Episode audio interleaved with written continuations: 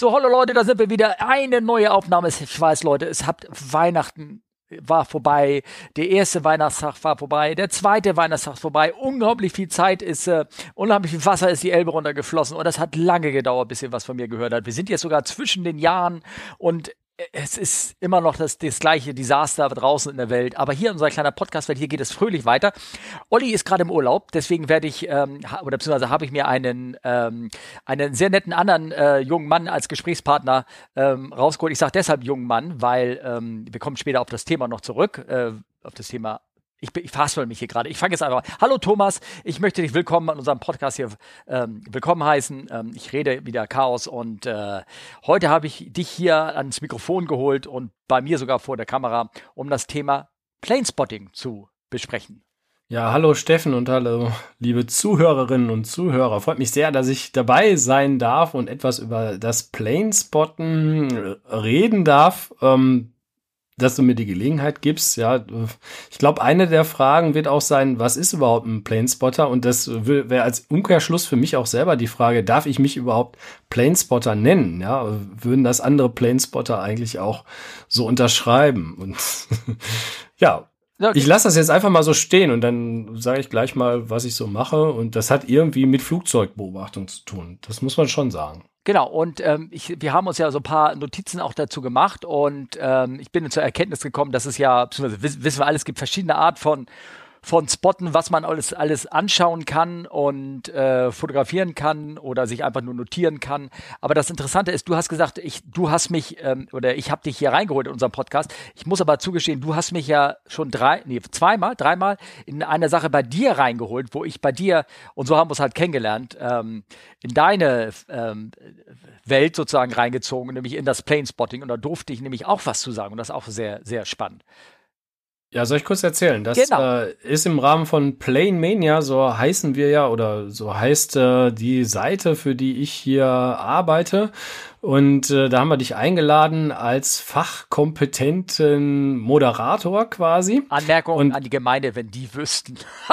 Okay, alles klar. Die Idee war, dass wir Livestreams von Airports nehmen, mit den Livestreamern vor Ort natürlich vorher sprechen und uns eine Genehmigung einholen und das Gleiche in Echtzeit mit einer Latenz von vielleicht 10 Sekunden maximal bei uns im Kanal restreamen, so haben wir das genannt, und mit einem deutschsprachigen Gespräch halt, ja, versüßen oder verbessern, weil das wurde in Amsterdam übertragen und in Los Angeles.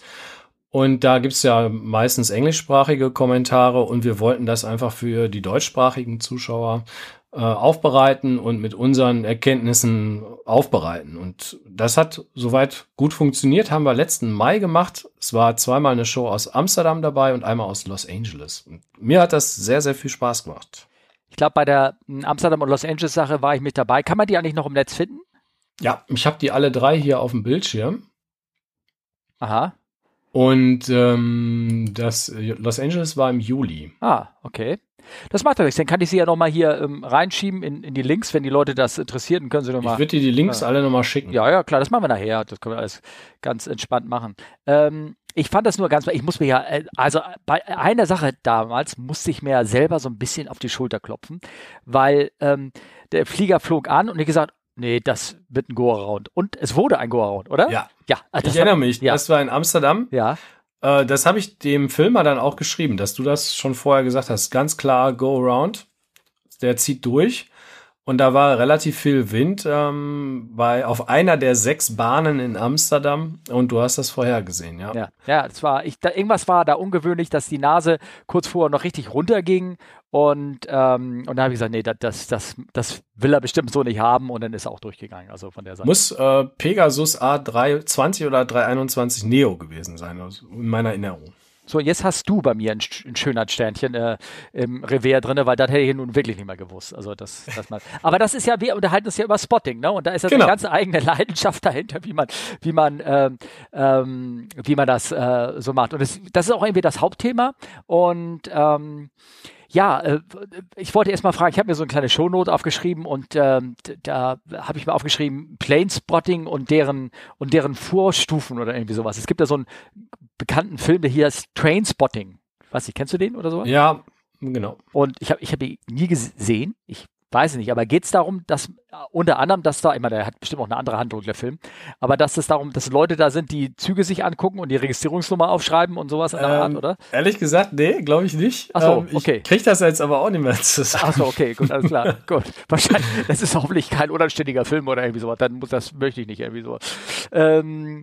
Nee, genau, also ich meine, es hat sich schon immer, Leute haben sich in den Hafen hingestellt, hier in Hamburg, ich meine, ich komme ja nur aus Hamburg, da stellst du dir, wenn du einfach ein bisschen Fernweh haben willst, dann stellst du dich hin am Hafen, guckst den Schiffen hinterher, wie sie ablegen, guckst, wo sie herkommen.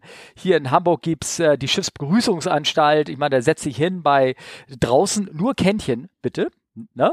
Setze dich da draußen hin, isst deinen schönen Kuchen und hörst du dann, wie die Schiffe begrüßt werden, wo sie herkommen und was sie haben und so. Und ich meine, so Reisesachen anzuschauen, das hat ja irgendwie eine Tradition. Aber ich würde sagen, so ein Train, Plane, Ship, Spotter oder irgendwie sowas, da ist noch ein bisschen anderer Hintergrund dahinter. Oder ist da nur Fernweh dahinter oder sowas?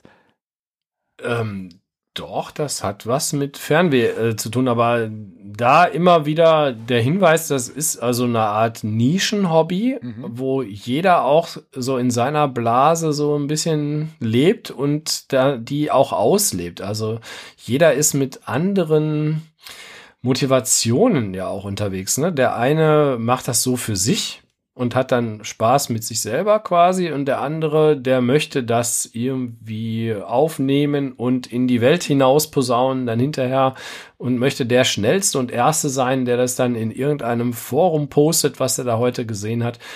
Und der Dritte, der versteckt das auf seiner Festplatte und das wird nie wieder rausgekramt, ja, also oder in sein Notizbuch. So fing das ja mal an. Ja, genau. Dass die Sachen aufgeschrieben wurden.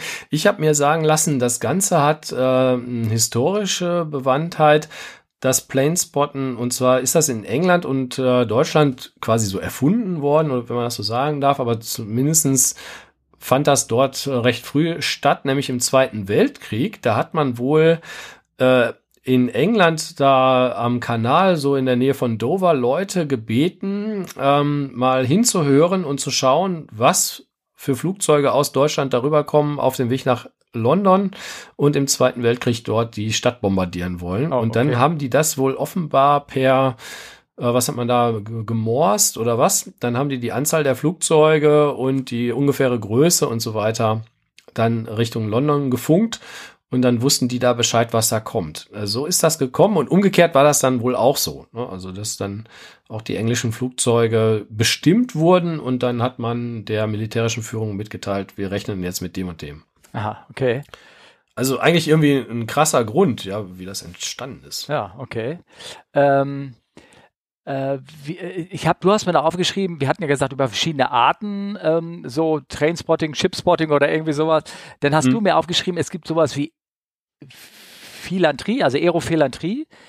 Ja, das finde ich persönlich jetzt, was mir jetzt in den letzten paar Jahren so untergekommen ist, fand ich das so mit das Krasseste, wo ich erstmal nachlesen musste, was ist das überhaupt und gibt es da wirklich Leute? Ich habe diese Zeitschrift hier neben mir liegen. Und zwar sind das Menschen, die sich mit Luftpost beschäftigen. Und das ist immer noch ein aktuelles Thema. Und ich habe einen, der in diesem Club ist, den habe ich hier in Tegel kennengelernt, als die Lufthansa Flüge gemacht hat mit der 747 nach Tegel, als die das neue Design, die neue Livery rauskam. Das ist jetzt, glaube ich, 3 Jahre oder 4 Jahre her gewesen. Ja, okay. Und da habe ich den unten an der Gangway quasi auf dem Apron getroffen, den Herrn Schupan. Und der sagt zu mir, ich muss jetzt da die Treppe hoch, weil ich brauche einen Stempel vom Kapitän. Und ich sage so, was? Ich komme mit. Konnte ich aber nicht, weil meine Kamera unten war. Aber Moment, wieso, ganz kurz unterbrechen, wieso wart ihr auf dem Vorfeld? Da kommt man ja auch einfach nicht so rein. Und vor allem, du warst bestimmt in Form eines Presseauftrags mit Presseausweis oder irgendwas, du warst so da, ne? Genau, und der Herr Schupan genauso, weil er ja die Luftpost betreibt. Ah, okay. Und ich habe das gestreamt damals, als Livestream auch. Und er sagte mir aber, ich muss jetzt da zum Kapitän, bin da auch angemeldet und habe hier so einen Brief dabei, und die geben mir jetzt da so einen ganz speziellen Stempel da drauf. Und ich weiß ehrlich gesagt jetzt auch weitere Hintergründe nicht, aber ich habe dann mal hier diese Zeitschrift abonniert. Da sind ganz, ganz tolle historische Geschichten auch drin. Da sind Leute, die graben sich da in alte Erzählungen ein und erzählen das nochmal wieder, wie dann die ersten Postflieger unterwegs waren vor 120 Jahren oder wann, ja. Und ja, dann ist er da hoch und hat sich einen Stempel geholt. Ich habe das aber nicht gesehen, wie das dann aussah.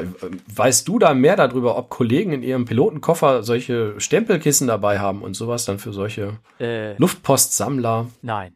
Also ganz ehrlich, das höre ich nicht. Also höre ich wirklich zum ersten Mal. Also klar, ich kenne genauso wie Piloten ein Flugbuch führen viele Passagiere auch ein Flugbuch, in welchem Flieger sie waren. Also praktisch auch so eine Art Notizbuch, aber so ein bisschen mehr als Logbuch.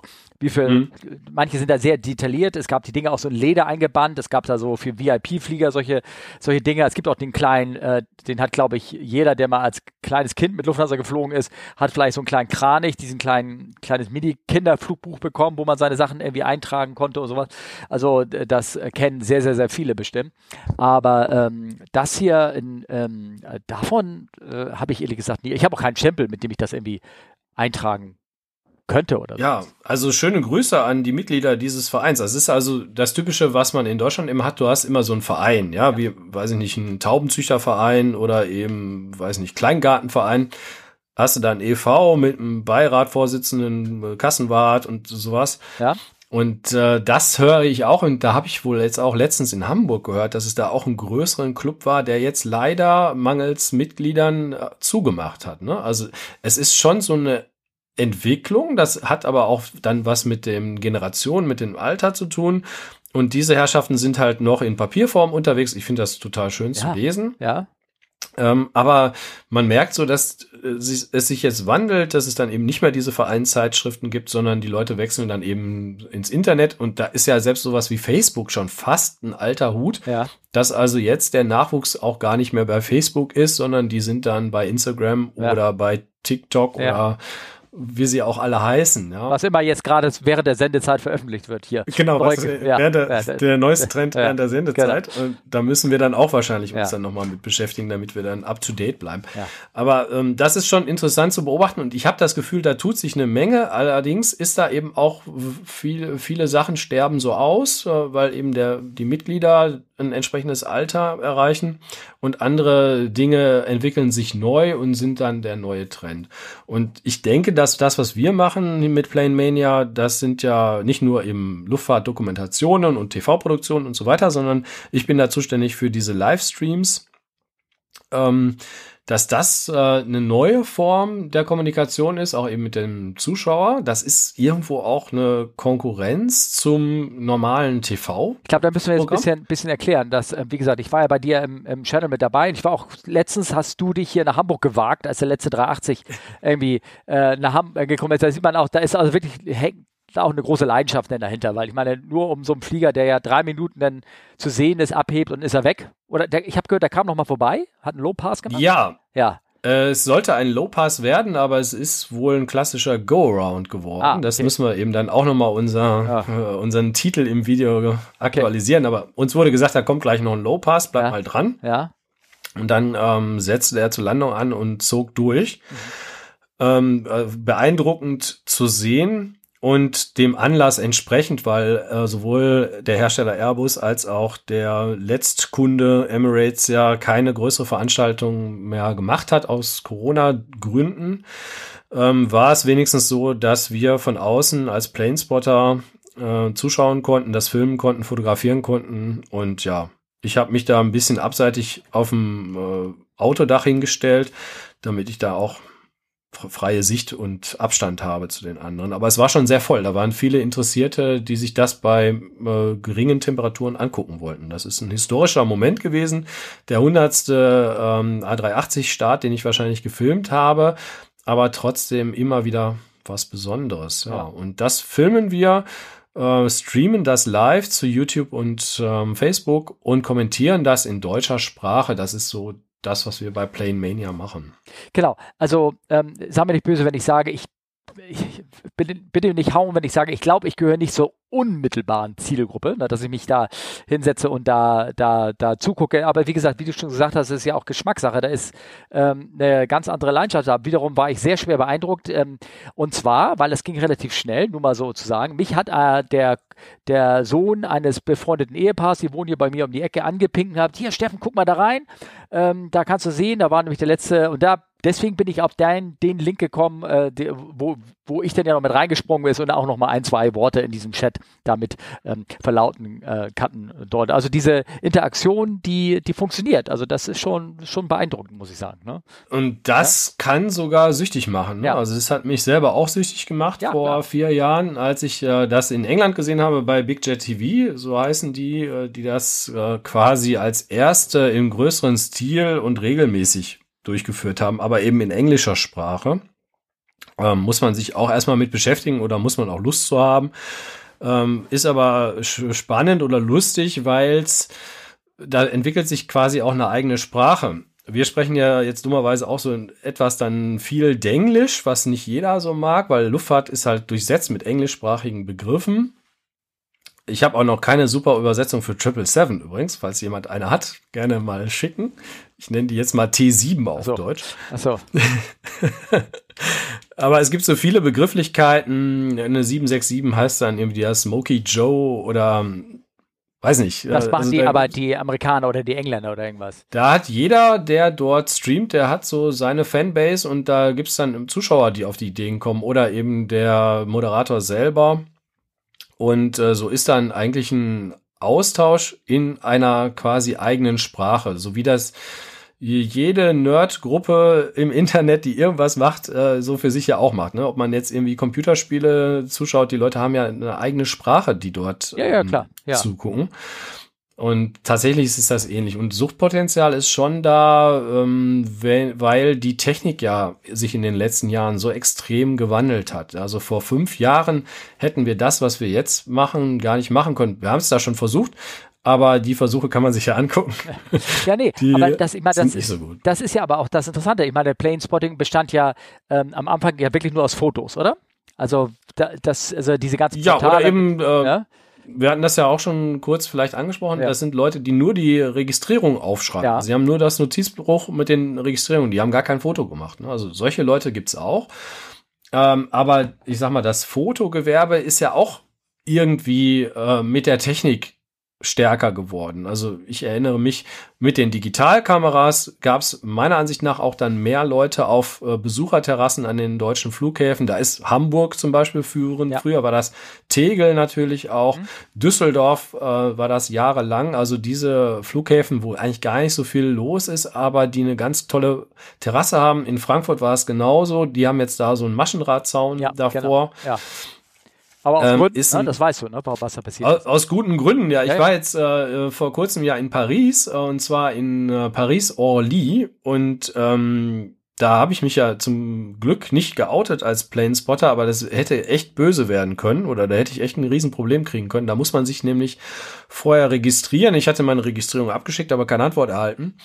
Und ich war in Olli auf der Besucherterrasse und die war vereist. Es war nämlich morgens ziemlich kalt da. Sonst hätte ich da gefilmt. Und ich hätte aber Probleme bekommen, wie ich im Nachhinein gehört habe. Ich hätte gar nicht erst ins Terminal gedurft, weil das nämlich geschlossen war. Ich bin nur durch einen blöden Hintereingang von der Straßenbahn, weil niemand mit der Straßenbahn dort anreist und ich der Einzige war, der das gemacht hat, bin ich durch einen Eingang, wo keine Kontrolle war. Und das wusste ich alles gar nicht. Das habe ich erst hinterher dann verstanden und ich spreche ja unheimlich schlecht Französisch und da habe ich dann nachgelesen, dass Planespotting deswegen dort nicht so gern gesehen ist, aufgrund der vor allen Dingen Anschläge, die wir ja seit 2015 in Paris hatten und auch die hatten wohl in den 70er Jahren, da gab es diesen Terroristen aus Mittelamerika, wie hieß der denn nochmal, Carlos hieß der, glaube ich. Ja, okay, ja. Und die sind da mit der Panzerfaust auf die Besucherterrasse und haben versucht, auf ein Flugzeug zu schießen. Oh, okay. Und seitdem sind die Franzosen völlig verständlich ein bisschen ängstlich mit, bei mir sieht das ja auch aus, wenn ich das riesige Tripod dabei habe, mein Stativ, sieht das ja eigentlich auch aus, als wenn ich eine Panzerfaust dabei habe. Also das sehen die ja gar nicht so gerne. Und deswegen war ich auch froh, dass ich dann da wieder weg bin und keine Probleme mit den Behörden dann auch bekommen habe. Also dass die Besucherterrasse, ich weiß ja nicht gar nicht, die Planespotter, wenn sie sich hinstellen, je nachdem, jeder möchte ja bestimmt irgendeine andere Aufnahme haben in einem ganz bestimmten Zustand. Wir haben auch eine Hörerfrage, ich kann nicht mal vorziehen, die habe ich bekommen gehabt, nämlich hier fragt nämlich, Gott, den Namen habe ich leider nicht dazu aufgeschrieben, ich glaube, das war... Ich habe den, nämlich Augenblick, gib mir ein bisschen Geduld. Der Projektover Kate war es, der stellt gerne und sehr gute Fragen öfter mal bei uns im Podcast. Projektover Kate hat nämlich gefragt, die Frage wäre, wenn du mit wem du die Aufnahmen machst, also ich mache sie gerade mit Thomas, wie man hört, vor 20 Jahren gab es die Elite-Spotter, denen es immer besonders wichtig war, dass die Bilder genau im 90-Grad-Winkel gemacht wurden und entsprechend Registrations gesammelt haben. Gibt es diese Sorte Spotter immer noch? Ja, also ich glaube ja, also Glauben ist ja manchmal nicht Wissen, aber ich spreche mit Leuten, die sagen, also die wollen auf jeden Fall ein gewisses sonniges Wetter haben und das mit dem 90-Grad-Winkel, das sind so Vorgaben, die teilweise auch von diesen Webportalen kommen, wo du die Fotos dann später veröffentlichst, ne? Da gibt's ja Jetfotos und wie sie heißen. Jetfotos zum Beispiel, was dadurch berühmt geworden ist, dass es ja mit Flightradar quasi so eine Kooperation hat. Also wenn du bei Flightradar irgendwas suchst und drückst dann auf dieses Flugzeugsymbol drauf, dann kriegst du ein Bild angezeigt.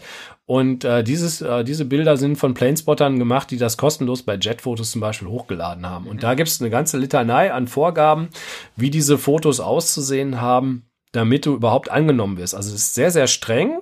Ich glaube, die zahlen da nichts dafür oder du kriegst irgendwelche Punkte, die du dann mal irgendwann umsetzen kannst in was anderes. Und deswegen gibt es das nach wie vor, dass die Leute sich an sehr starke Regeln bei den Fotos halten. Was wir letztens in Frankfurt hatten mit unseren, wir sind als Videospotter tatsächlich mit anderen Dingen unterwegs. Uns ist manchmal auch dann das Licht egal. Und in Frankfurt bin ich persönlich zum Beispiel großer Fan von der Startbahn 1.8. Die kennst du ja sicherlich auch. Und da ist auf der rechten Seite von dir aus dem Cockpit dann gesehen der sogenannte Affenfelsen. Ja. Das ist ein etwas versteckter Spotterplatz. Das heißt so, weil das so 3, 4 Betonblöcke übereinander sind, wo man so wie auf einer kleinen Tribüne stehen kann. Aber der ist ja offiziell, der ist ja eine Treppe hoch und so, das ist der neben dem neben dem Tunnel ist von der Straße. Genau. Ja, genau. Der ist offiziell, genau, nee, gar keine Frage. Ja. Also in Frankfurt ist alles offiziell und vielen Dank an die Flughafengesellschaft, auch an der A5 und auch der Nordwestbahn, das sind alles toll gemachte Spotterplätze, um die uns, das muss man ja wirklich mal sagen, wir Deutschen motzen immer viel, ja, ist ein Zaun oder ein Betonblock davor oder ein neues Haus davor gebaut. Gerade in Frankfurt wird gerade auch viel gebaut.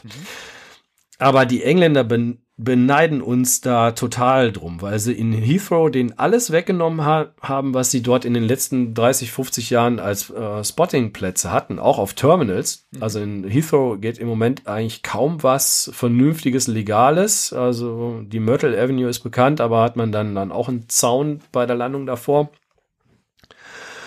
Und dieser Affenfelsen, den lieben wir bei PlaneMania, weil wir gerne so eine Night Session machen. Das heißt, wenn es dunkel wird, dann holen wir das letzte noch aus unserer Kamera raus. Man sieht das Flugzeug kaum noch, aber man hört, dieser Sound ist halt unglaublich, wenn aus dem Nichts oder aus der Dunkelheit so 3 Lichter auf dich zukommen und dann rauscht da so ein DHL Airbus A300 an dir vorbei. Und hast gehört, Autopilot-User? Er hört dir vorbeirauschen. Das ist ein Hörer von uns und mit Twitter, Autopilot-User, alles klar. Gut, ja, den haben wir vielleicht schon mal gefilmt, ja. Also das kann durchaus sein. Und das mag halt der Fotospotter überhaupt nichts, wenn man nichts sieht. Und wir hatten jetzt die Situation, dass wir wegen De-Icing nach Frankfurt Anfang Dezember gefahren sind und wussten gar nicht, dass man von diesem Spotterplatz Affenfelsen zum De-Icing-Pad, was 1,5 Kilometer entfernt ist, rüber filmen kann. Da sind nämlich im Sommer, glaube ich, die Bäume davor, aber jetzt im Winter hat man da wunderbare Sicht. Und das ist dann auch noch beleuchtet. Und zu dem Zeitpunkt, da hätten wir jetzt gerne einen Fotospotter dabei gehabt, denn der hätte fantastische Aufnahmen von einem Airbus A380 und einer 747-8 von vorne machen können, wie das de-iced wird. Und dann werden diese Flugzeuge ja von, 6 oder gerade 8 dieser Volvo-Trucks da attackiert Und das wird dann voll in diesem De-Icing-Fluid vernebelt. Das waren ganz, ganz fantastische Bilder, die wir mit der Videokamera ganz gut eingefangen haben. Aber ich sag mal, jetzt ein sehr guter Nachtspotter, der hätte da fantastische Fotos machen können. Und war keiner da. Und das war ein bisschen traurig. Ja. Aber was habe ich ja so Frage auch wegen dem Spots und welche Art von Fotos und rechtwinklig und sowas. Das macht natürlich, wie gesagt, extrem wichtig, von wo man aus fotografiert. Und wenn du jetzt zum Beispiel, du hast zum Beispiel jetzt ein oder zwei Plattformen erwähnt, also diese Besucherterrassen zum Beispiel, also die in Hamburg ist ja auf dem Terminal drauf, da guckt man Richtung Terminal und in der Ferne so ein bisschen die Runway, da kann man, also ich weiß, von der Plattform, glaube ich, kann man nicht so gut die anfliegenden Flieger auf die 2.3 irgendwie ansehen. In Frankfurt, diejenige, die ist ja auch so mitten im Terminal und die wurde ja weiter zurückversetzt. Da ist ja jetzt ein Zaun davor und der Grund wollte ich noch sagen, das hatte ich noch gar nicht erwähnt. Da haben angefangen, Leute Sachen auf die Flugzeuge zu schmeißen. Echt? Ja, also so Steine und ich weiß, eine Stein ist auf so eine Cockpitscheibe gelandet und hat dort also einen Schaden verursacht, ne? Ich weiß nicht, okay, das ist mir jetzt neu. Ja. Und da hat man irgendwann die Dinger auch abgesperrt und zugemacht oder irgendwas. Also Teile, Ecken davon. Ne? Okay, es gibt immer wo viel los. Ja. Es gibt auch immer den einen oder anderen Vollhonk, der da meint, durchdrehen zu müssen. Den würden wir wahrscheinlich nicht unserer Planespotter-Community zugehörig aussprechen. Ja. Das jetzt mal so, nein. Also ich denke, oder wo wir Planespotter, wenn ich jetzt mal von uns in Anführungszeichen so sprechen darf, was wir von uns selber auch halten, ist, dass wir uns als wichtig empfinden, um das, weil wir sind einfach eins dieser Augen mehr zum Tower am Flughafen, die die Sachen kennen und auch einordnen können und quasi auch melden können. Ja, also wenn zum Beispiel eine große Angst oder große Gefahr in den letzten Jahren ist ja auch, dass Leute da mit Drohnen da rumfliegen und das hassen wir ja wie die Pest, wenn jemand den Luftverkehr in irgendeiner Art und Weise negativ beeinflussen möchte. Und deswegen sind diese Spotterplätze aus meiner Sicht eigentlich eine gute Hilfe. Da ist immer einer da von den Planespottern, habe ich so den Eindruck. Und das hilft auf jeden Fall auch der Flugsicherung. Wenn wir was sehen, würden wir das auch sofort melden. Also ich scheue mich da nicht, die Nummer zu wählen. Und also das ist so ein bisschen von dem Selbstverständnis, was wir auch haben. Und da möchte ich eigentlich auch noch ein Thema, wenn du da gleich noch Zeit für mich hast, mal ansprechen. Meine Festplatte ist erst in 8 Stunden voll, wenn du von der Seite... Das wird bei uns in den Videos ja auch mal so gefragt oder da werden die Videos Leuten vorgeschlagen, die das so nicht kennen und dann sagen, ja, ihr wartet ja nur darauf, dass mal so ein Flugzeug abstürzt oder so. Und deswegen steht ihr da und filmt das. Und genau das, da denken wir gar nicht drüber nach oder das wollen wir auch gar nicht. Wir wollen ich persönlich will überhaupt gar nicht Zeuge sein und in diese Situation kommen. Falls wir aber dennoch das mal tun sollten, dafür haben wir hier mit Spotting TV, das ist noch so ein englischsprachiges Projekt, was ich mit dem Daniel zusammen mache.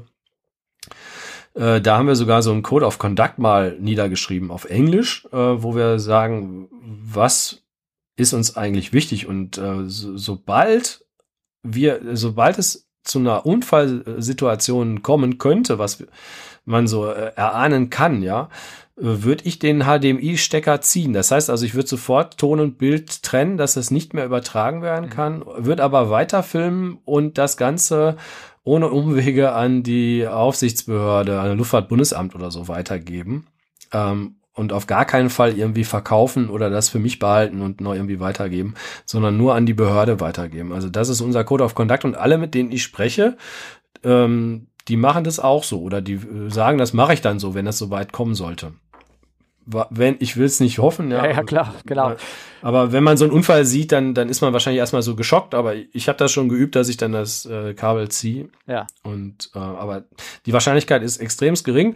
Wo wir uns immer drüber freuen, ist 2 Landungen zum Preis von einer, ne? Also ein Go-Round, das darf gerne sein. Und wir haben das ja alle schon erlebt. Das macht ja eigentlich dann eher mehr Spaß und das filmen wir dann auch gerne, ja. Ich habe das ja auch schon selber erlebt, die Frage, es kam auch nochmal die Frage von Twitter hier rauf. Wie stehen die Piloten den Spottern gegenüber? Spotter, jetzt habe ich es falsch ausgesprochen. Den Spottern gegenüber. Irgendwann wurden sie ja auch mal zum Freund und Helfer auserkoren.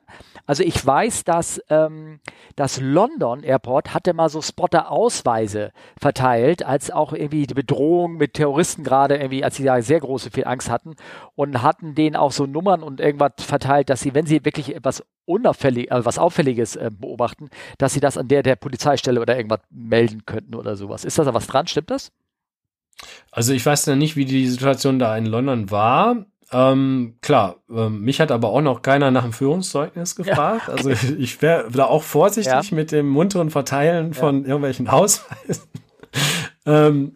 Aber was ich ja gerade schon sagte, ne? Also wir sehen Dinge, die andere vielleicht nicht so sehen oder wo, ich sag mal, der Normalbürger, der zum ersten Mal seit ein paar Wochen mal wieder am Flughafen vorbeifährt, der sagt dann, oh shit, da vorne raucht's ja, und dann wissen wir aber, in der Ecke ist immer die Feuerwehrübung. Ja? Also Feuerwehr übt sehr oft am Flughafen und das können wir dann besser einschätzen und dann können wir auch beruhigen.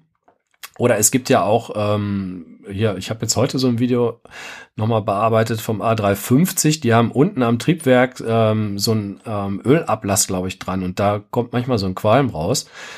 Da wissen wir, das ist einfach normal. Ja. Und da muss man jetzt nicht irgendwie jemanden anrufen und das Flugzeug stürzt ab oder so. Und deswegen würde ich Spottern auch eher vertrauen, als jetzt jedem anderen, der da vorbeikommt. Aber man will aber auch keine Hilfs-Sheriffs, glaube ich, da irgendwie akquirieren. Also ich habe ist ein zwiespältiges Thema. Wichtig ist, 2 Augen sehen mehr als 3 und deswegen freue ich mich immer selber, wenn viele Spotter an den Spots sind, denn da fühle ich mich persönlich sicherer am Flughafen, weil die sehen was auf Vogelschlag oder so. Wir sehen so Vogelschwärme. Aber die Flughäfen sind mit den Radaren auch sehr gut ausgestattet. Das ist aber ein Thema jetzt auch in dieser Pandemiezeit gewesen, weil ja in den nachfrageschwächeren Monaten sich meiner Ansicht nach auch viele Vogelpopulationen ausgebreitet haben. Das weiß ich nicht, aber was den Vogelschlag angeht, also und was das Melden von Sachen angeht, ich habe es ja selber schon erlebt, das war ein Flug nach Delhi, da sind wir mittags raus und bekam einen Vogelschlag mit. Ne? Der ist irgendwo am Rumpf irgendwie aufgeschlagen. Da muss aber, also er war immerhin so dicht dran, dass wir ihn auch gehört haben. Also er flog vorbei und irgendwann macht es so Bums irgendwo. Und gleichzeitig aber beim Einfahren des Fahrwerks hatten wir irgendwas war eine Fehlanzeige war da. Irgendwas war dass eine Klappe nicht richtig eingefahren ist. Und erst beim Umschalten auf das zweite System hat es dann diese eine der Landeklappen als eingefahren erkannt. Also 2 unabhängige Dinge voneinander passiert. Kurz danach bekamen wir einen Anruf oder beziehungsweise einen Telex von der Verkehrszentrale, die gesagt hat, einer hat beobachtet, dass bei eurem Flugzeug was abgefallen ist. So. Okay. So, jetzt, wir so, okay, abgefahren. Also wir hatten, wie gesagt, diese Anzeige mit der Landeklappe, was war das denn jetzt? Aber ich sehe nicht, wir sind also einfach mal weitergeflogen, ne? Weil es war ja alles normal und war auch irgendwie jetzt nicht beunruhigend. Und irgendwann im Laufe des Fluges haben wir uns dann gesagt, er muss den Vogel gesehen haben, ne? Der dann da... Ja, der Vogel bewusstlos oder eben erschlagen und fällt dann wie ein Stein runter, ja. Genau. Das haben wir aber auch schon ein paar Mal beobachtet. Und das ist der Vorteil bei uns auch. Also ich kann das während der Show nicht machen. Ich moderiere dann weiter. Aber bei YouTube kann man während des Streams zurückspulen. Und da animieren wir dann auch die Zuschauer. Und wir leben ja total von unserem Schwarmwissen. Ja, also ich weiß nicht besonders viel, sondern ich habe so meine Blase, in der ich mich so auskenne. Und jeder andere Zuschauer, der hat in seiner Ecke, weiß der genau Bescheid. Der eine weiß mehr über die Feuerwehrautos, die da rumfahren. Der dritte weiß was über das De-Icing-Fluid. Der vierte weiß mehr was mit Frachtsachen. Und jeder bringt da sein Wissen ein und wir Moderatoren stellen das dann vor und dann sind am Ende alle schlauer. Und bei solchen Situationen animieren wir die Leute zurückzuspulen, sich das nochmal echt hin und vor anzuschauen. Und da war so ein Vogelschlag auch schon mal gesehen worden. Da ging es nämlich darum, ist der jetzt in die Turbine rein oder ist der doch vom Fahrwerk erschlagen worden, der Vogel. Okay, ja. Und das können wir tatsächlich, wenn wir live streamen, sehen. Und großer Dank an die Bildqualität. Bei YouTube streamen wir mit HD, also 1080p. Da kann man schon richtig gut sehen. Unsere Kameras zoomen gut rein und Da können wir tatsächlich relativ schnell so eine Antwort geben, weil außer uns ist ja keiner, der da was filmt. Ja, also ja, klar. Wenn der Flughafen jetzt Überwachungskameras hat, die sind ja nicht so eingestellt auf das Flugzeug wie das, was wir da machen. Ich weiß es nicht, wie derjenige heißt. Er hat immer in Manchester immer Videoaufnahmen gemacht. Vielleicht ist er auch noch da. Hat über Jahre dort sehr, sehr, sehr gute Aufnahmen gemacht. Ich grabe den Link noch davon raus. Da gibt es ein sensationell gutes Video von einem Thompson 247 oder irgendwie sowas. Also eine alte, Thompson, also was ist das, welche Erkennung ist Thompson? Ist das, ich glaube, das ist der jetzt pleite ist, ne? Dass die pleite gemacht haben, schon vor längeren Zeit.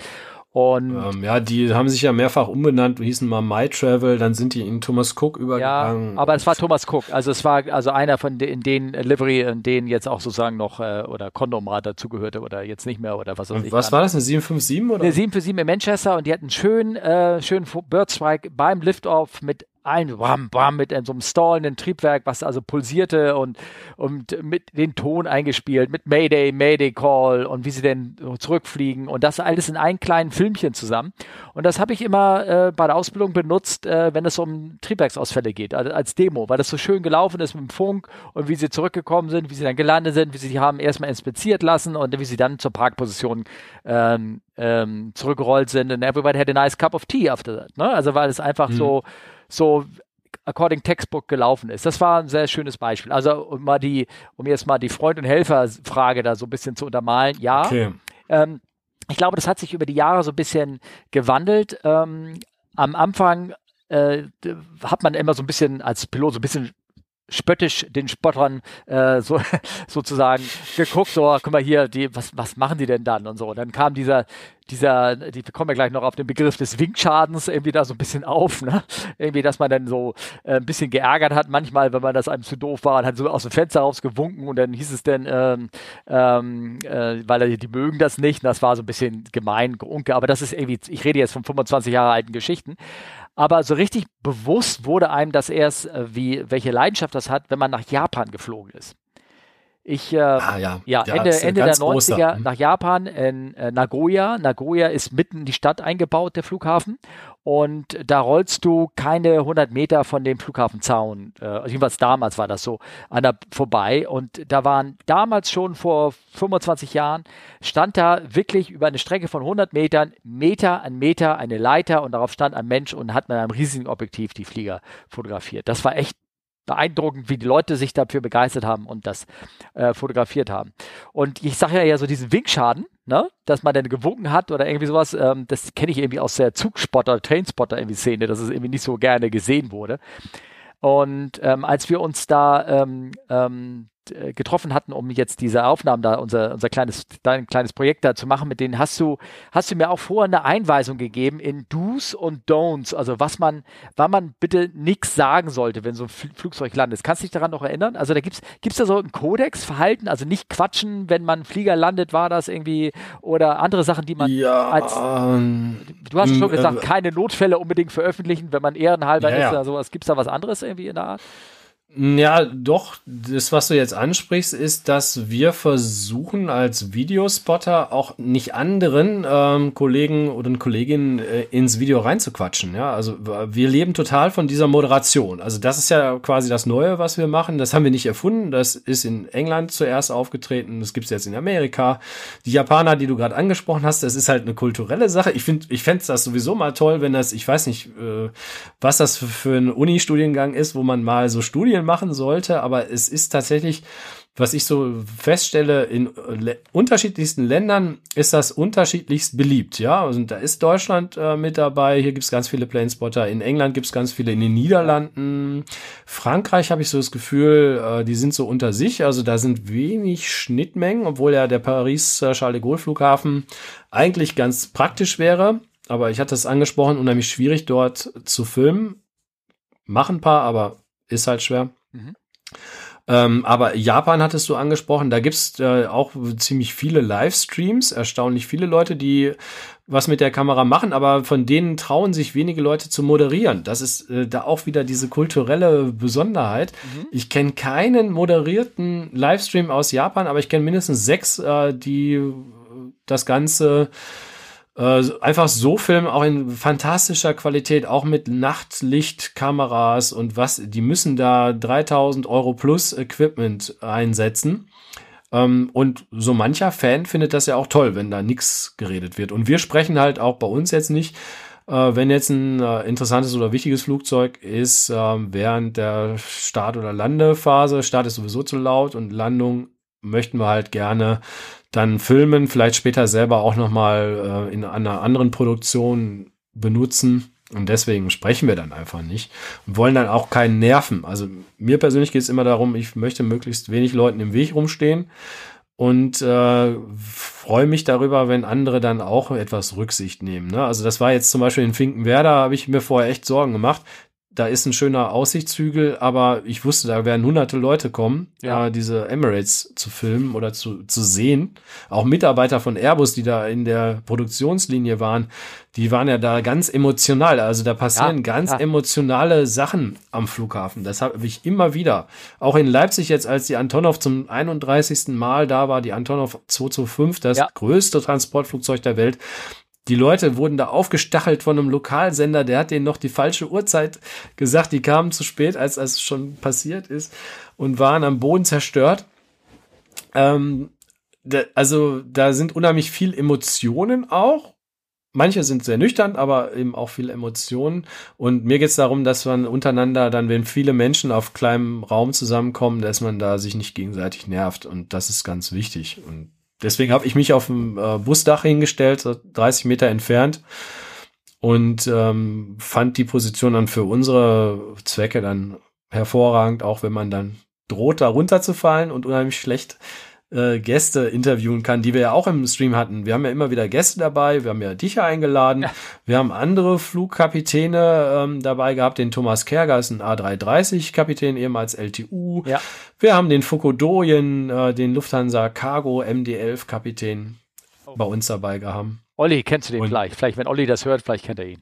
Ne? Olli kennt den ganz sicher, weil der Flottenchef auch war bei Lufthansa Cargo. Okay. Allerdings bei der MD-11. Ja, ich weiß nicht, ob Olli, ist der MD-11 vorher geflogen? Nee. Ich glaube ja, kurzfristig ist er mal MD-11 geflogen. Wenn ich das richtig verstanden habe, bitte nicht hauen, Olli, wenn ich das jetzt falsch sage. Ne? Dann kennt er den auf jeden Fall. Okay. Und der ist bekannt wie, ich sage jetzt mal, bunter Hund, aufgrund dieser HR3 mittendrin-Shows, die gibt es ja immer mittwochs abends. Mhm. Und wenn du da mal die Abrufzahlen siehst, diese Faszination Luftfahrt, was wir vorhin schon mal angesprochen hatten, das ist extrem. Viele Leute träumen. Das ist so wie das Traumschiff. Keiner fährt mit, aber viele Leute gucken sich das an, weil das irgendwie so die Faszination ferne Länder dabei ist. Naja, ich meine, ich mache hier einen Podcast mit dem Thema Luftfahrt. Also mir ist das schon bewusst, dass es so eine gewisse Faszination hat. Und du wirst dir nichts erzählen. Ja, ja, genau. Das ist, genau. Wir hatten das noch nicht angesprochen, aber ich bin ja Reiseverkehrskaufmann im richtigen Leben. Ja. Und ich sehe das eben alles mehr so aus touristischer Sicht. Wenn ich da jetzt einen Flug nach Sofia sehe, dann sehen Leute, okay, er geht nach Bulgarien. Aber ich denke dann schon, oh, die Stadt weiß ich noch, wo ich da unten war. Und dann kann man einen Berg rauffahren und da wandern gehen. Und ich sehe das deswegen aus anderer Sicht. Deswegen weiß ich 3-Letter-Codes auch von Frachtflughäfen in Afrika nicht. Ach so. Okay, weißt du? Ja, ich verstehe. Na?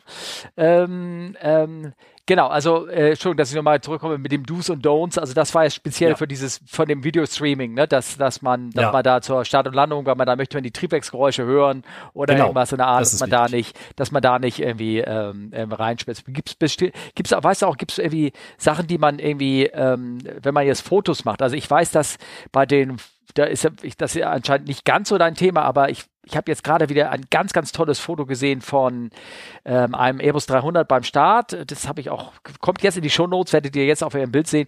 Der ist beim Takeoff, wo ihr wisst ja durch den Unterdruck, den die Triebwerke beim Ansaugen erzeugen oder auch an manchen Stellen an dem Rumpf bilden sich dann Unterdruckzonen, in denen die Luft kurzfristig durch den Unterdruck abkühlt und dann kondensiert. Dann siehst du diese Nebelstrecken und dann siehst du ein Triebwerk, siehst du den Flieger starten beim Start und beide saugen so an, dass sich so eine Nebelwand genau vor den Triebwerken bildet.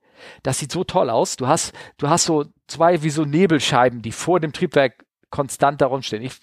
Das Foto, das kommt jetzt auf dem Bildschirm, werdet ihr sehen, das sind echt tolle Dinger, die man da sehen kann. Und gibt es da irgendwelche anderen Sachen, die so ein Spotter gerne drauf haben möchte? Weißt du das irgendwie? Findet er es toll, wenn die Klappen eingefahren sind, wenn sie ausgefahren sind in Landekonfiguration oder wenn er einfach sleek und clean zufällig irgendwie rüberfliegen sollte oder sowas? Oder ist es schlichtweg einfach Geschmackssache des Fotografen? Oder? Nein, da sprichst du genau das an, was für uns wichtig ist. Und da gibt es dann eben auch Begrifflichkeiten dafür. Also das, was du gerade beschrieben hast, das nennen die Engländer Engine Cowling, ja. Und das habe ich auch in London Heathrow gesehen. Ich war beim Jerry auf dem Bus hinten drauf und da war ich dann auch da nur mit einer Fotokamera unterwegs und war auch sehr glücklich, dass ich das mal so einfangen konnte, weil das einfach spektakulär aussieht. Also es ist dann quasi wie eine schnell drehende Waschmaschine. Dann gibt's noch andere Sachen, die habe ich jetzt in Manchester gefilmt. Da war ich nämlich vor 6 Wochen. Und da hatte ich eben A380 direkt vor der Nase. Ich war der erste deutschsprachige Planespotter, der an dem Manchester Airport Pub auf dem kleinen Balkon gestanden hat. Also das ist, musst dir vorstellen, da ist der Zaun, das ist so ähnlich wie in Hamburg, da hast du ja auch so ein Café, was unten direkt am Zaun quasi ist und die Flugzeuge vorbeirollen, aber in Manchester ist das noch spektakulärer, noch näher, die Flugzeuge sind noch größer und du hast fast, also wir hatten dann diesen Jet Blast, das heißt also, das kennt man aus St. Martin, wenn man da am Zaun oder an der Leitplanke sich festhält, kann man da quasi fliegen gehen als Zuschauer. Ist, glaube ich, auch schon mal jemand gestorben, glaube ich, in St. Martin, da sind schon Leute... Da sind schon Leute verletzt worden. Das ist tatsächlich gefährlich da. Und aber in Manchester Pub kann man das zumindest sehr stark spüren, wenn die 4 Triebwerke von einem A380 dort in die Kurve gehen zur Startbahn. Ich glaube, die dürfen da auch nicht so viel Schub aus dem Grund. Da fliegt dem beim Pub das Dach weg. Ne? Und ich stand da auf dem Balkon und hatte deswegen nicht den Zaun im Weg. Das war der Vorteil. Und da hatten wir das. Wir hatten den Engine Twister. Das ist also, wenn Feuchtigkeit auf dem Asphalt ist, dann zieht der quasi wie so ein Wirbelsturm die Feuchtigkeit in den Engine rein. Und dann hatten wir das Wing Condensation, das heißt, oder Wing Fluff, das beim Start ist dann auch der Überdruck, so erkläre ich mir das ja physikalisch, auf der Oberseite der Tragflächen. Ich muss dich korrigieren, dann, das ist der Unterdruck, ne? Aber ist egal. Dann wahrscheinlich der Unterdruck, weil der Lift nach oben geht. Die Physik zieht das Flugzeug nach oben. Genau. Das sieht quasi aus, als wenn Graf Dracula mit so einem fliegenden, weiß ich nicht, Umhang sich in die Lüfte macht. Ja. Und das hatten wir alles in einem Start drin, ne? Diese 4 Sachen. Plus Pilot Wave übrigens auch noch. Pilot Wave? Und das... Ja, also der Pilot hat gewunken, weil wir auf dem Balkon wie wild unsere Arme geschwenkt haben. Und für uns ist Pilot Wave halt kein Wingschaden. Ist kein Wingschaden, sondern wir finden das super, aber andere finden das offenbar nicht so gut. Deswegen bin ich auch sehr interessiert an dem Feedback deiner Hörerinnen und Hörer. Schreibt uns gerne, was es damit auf sich hat. Wir haben da auch schon von gehört, dass es für manchen so ein bisschen nicht so gentleman-like ist, aber wir finden das super, wir winken immer wie verrückt und freuen uns auf Feedback eben auch nicht nur von dem fliegenden Personal, sondern auch von den Zuschauern. Wir haben das jetzt in letzter Zeit fast jedes Mal gehabt, dass Zuschauer mitgekriegt haben, dass wir live sind und die sitzen im Flugzeug, winken dort im Fenster und schauen sich das ihren eigenen Start quasi an. Ich sage dann jedes Mal, bitte schalten Sie jetzt Ihr Mobilgerät aus.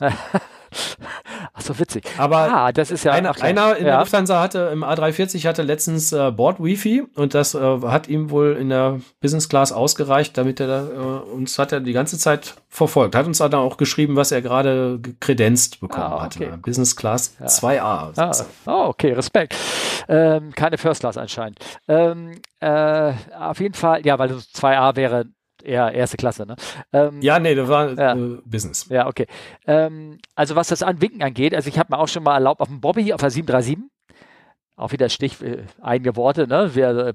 In Deutschland ist Bobby für eine 737, für eine alte relativ bekannt, der Name. Und wenn das dann mal wirklich, wenn da viele Leute standen oder Kinder waren oder so ein Schulbus kam vorbei, das hat aber weniger was mit Spotting jetzt zu tun, sondern hat ja, es gibt auch diese Busse, die rumfahren auf dem Vorfeld, um dann so Vorfeldrundtouren zu machen. Das haben wir bei einem Podcast-Treffen übrigens, ein gemeinsames, vor anderthalb Jahren auch mal gemacht. Und dann sind Kinder da, habe ich auch gerne mal, vor 3,7 ging das ganz einfach, weil der Flieger noch nicht unter Druck war, also hatte noch nicht Druckluft drauf.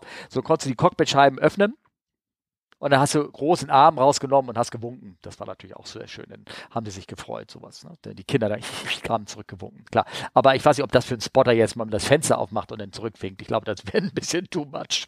Na, der Kollege Mike van der Arendt, der ist ein Fotograf in Amsterdam. Ja. Mhm. Und der hat unglaublich viele Winkbilder, weil die niederländischen Piloten da von der KLM auch Fenster im Sommer aufgemacht haben. Und die haben ja immer einen weiten Weg da von der Polderbahn zum Terminal und da haben die unterwegs genug Zeit, so Spürkes zu machen. Technischer Aspekt, die 3.7 ist im nicht sehr gut klimatisiert, vor allem nicht die alte, und die KLM ist auch sehr viel 3.7 geflogen, und im Sommer hast du auch gerne mal die Scheibe aufgemacht, einfach nur um Luft reinzukriegen. Es war zwar dann laut, aber es war echt immer echt stickig und heiß vorne drin. Es ist halt irgendwie ein alter Flieger sozusagen. 737-700 haben die heute noch im Einsatz. Das kann stark sein. Aber ich hoffe, dass da vielleicht die Klimatisierung ein bisschen besser geworden ist, weil da ist es schon ein bisschen hoffentlich moderner als, hoffe ich, als die alten Dinger, die wir da bei meiner Firma geflogen sind. Was ich fragen sollte, ich habe in einer Folge vor 2 oder 3 Folgen, als ich mit dem Markus Völter hier eine Aufnahme gemacht habe, da hat er mir zum Beispiel auch was gesagt, was man bei den Aerial-Fotografen, also die Flugzeuge professionell für Zeitschriften etc. und sowas aufnehmen, dass es bei denen ganz wichtig ist, oder wenn man das hinkriegt, dass man natürlich ein wunderschön scharfes Bild von dem Flugzeug hat, aber der Propeller verschwommen dargestellt wird oder am besten als eine volle Scheibe. Ja. Davon weiß aber nichts, wie man da, ob das irgendwie am Boden irgendwie auch wichtig ist oder irgendwas. Weißt du, was ich meine? Das ist dann eine Fototechnik, und bei uns im Video also das wird nicht künstlich gemacht. Das wird nicht künstlich gemacht, sondern und bei uns im Video gibt's diesen Effekt gibt's auch, weil ja, ich glaube, das geht mit 60 Bildpunkten filmen wir. Und da sieht's dann teilweise so aus, als wenn sich so ein Propeller langsam rückwärts dreht. Ne? Ja. Der dreht sich eigentlich schnell vorwärts, aber das sieht dann im Video so aus, als wenn er sich langsam rückwärts dreht. Das ist so ein Effekt, den finde ich persönlich jetzt auch immer ganz witzig. Und was auch immer angesprochen wird, ist, oder ich glaube, im Video kann man das dann auch sehen, wenn A400M kommt, also diese neueste Generation, der Nachfolger der Transall. Ja, mehr bekannt. Und die drehen sich, der äußere und der innere drehen sich ja antizyklisch. Okay. Und das kann man bei uns sehen, weil eben diese Videolatenz da ist. Und mit bloßem Auge siehst du das nicht. Und da freuen sich dann eigentlich alle, wenn sie das mal so genauer dann erklären können oder sehen können. Und ja, jeder so sein Schwarmwissen dann damit reinbringt. Also Military ist auch normalerweise nicht so mein Fall. Ja. Es gibt Leute, die sich nur mit Militärflug beschäftigen. Ja, okay, gut. Ja, klar. Das ist spannend. Aber dann, vielleicht können wir mal ganz kurz darüber sprechen. Weißt du, wenn ich jetzt sage, ich möchte jetzt anfangen, Flugzeuge zu fotografieren, reicht denn da mein Mobiltelefon, um mich da hinzustellen, oder sollte ich da schon mal was anderes irgendwie auf den Tisch legen? Ja. Oder was? Auch die Frage kommt jedes Mal bei uns. Was habt ihr für ein Equipment? Weil die Leute sich wundern, wie wir es schaffen, so reinzuzoomen, dass dann auch dann eben über das Handynetz übertragen wir das Ganze. Ja, ne? Früher hätte man eine Fernsehstation, wie man das so vom Fußball kennt, wenn man da beim Stadion mal hinter die Kulissen geguckt hat, da hat man dann einen Übertragungswagen gesehen. Ja, aber das ist ja Übertragung, ne? Also wie streame ich das? Aber um überhaupt die Aufnahme als solches zu machen. Also welche Kamera nimmt man da, oder gibt es da irgendwie, sollte mindestens so die Auflösung haben, oder bei der Videokamera muss die 4K aufnehmen, damit du nachher noch koppen kannst oder irgendwas, oder weißt du, was ich meine, so ein bisschen? Ja, aber das ist ja wie bei jedem Hobby, kannst du quasi den Anfänger mit der tollsten Technik erschlagen und der weiß dann auch nicht damit umzugehen. Oder tastet man sich erstmal langsam ran, um zu schauen, ob es überhaupt Sinn macht. Ne? Also wenn jetzt, weiß nicht, meine Tochter ankommen würde und sagt, ich will reiten, dann kaufe ich da ja auch nicht ein Pferd für 20.000 € und setze die dann erst drauf. sondern ich würde mir erstmal sowas ausleihen. Ja, also ich würde dann auch erstmal mit dem Handy anfangen und dann würde ich relativ schnell merken, ist irgendwie doof, hat keinen Zoom, beziehungsweise wenn man ranzoomt, dann sieht man nichts mehr. Mhm. Weil die Handys sind zwar ganz toll, vor allen Dingen jetzt auch bei Dunkelheit stelle ich fest, dass die modernen Handys den Spiegelreflexkameras teilweise schon das Wasser abgraben. Also wir hatten das jetzt hier bei unseren Weihnachtsfotos zum Beispiel. Ja, okay. Aber wenn du das Objekt nah hast, also in Frankfurt geht das ja beim De-Icing, ja, da bist du ja relativ nah dran oder eben bei der Bahn 1.8. Wenn du aber in Zeppelinheim stehst, also an einem anderen Standort und guckst jetzt unseren Livestream und denkst, oh, da muss ich auch hin, da ist man ja so nah dran an den Flugzeugen, dann merkst du erstmal, wie weit wir da reinzoomen, teilweise 1,5 Kilometer. Mhm. Und dann kommst du eigentlich recht schnell zu diesem Schluss, ich brauche ein Teleobjektiv. Und so hat das eigentlich bei mir auch angefangen. Ich habe mir eine Kamera von meinem Vater geliehen und festgestellt, ist alles ganz schön und nett, aber die Flugzeuge sind doch sehr klein da auf dem Bild später. Und ich hätte gerne dann ist diese große Frage, ob man sich dann Equipment mit Teleobjektiv leistet. Und das geht dann in die mehreren 100 Euros. Ne? Also, aber ich würde erstmal mit dem Handy starten, die ersten, hat man Spaß dabei. Bei mir war das so, früher hat mir nie einer was erklärt zu den Flugzeugen. Ne? Ich habe immer nur Flugzeuge mit 2 oder 4 Triebwerken gesehen und mit einem T-Tail, ja, also irgendwie, weiß nicht, DC-9 oder was das damals war. Oder eine 727. Da habe ich gemerkt, die ist irgendwie anders als eine LTU 3-Star L1011. Aber mir hat keiner gesagt, was das ist. Und das nachzulesen, hätte man vielleicht ein Was-ist-was-Buch damals kaufen müssen oder so hätte man sich das Wissen angeeignet.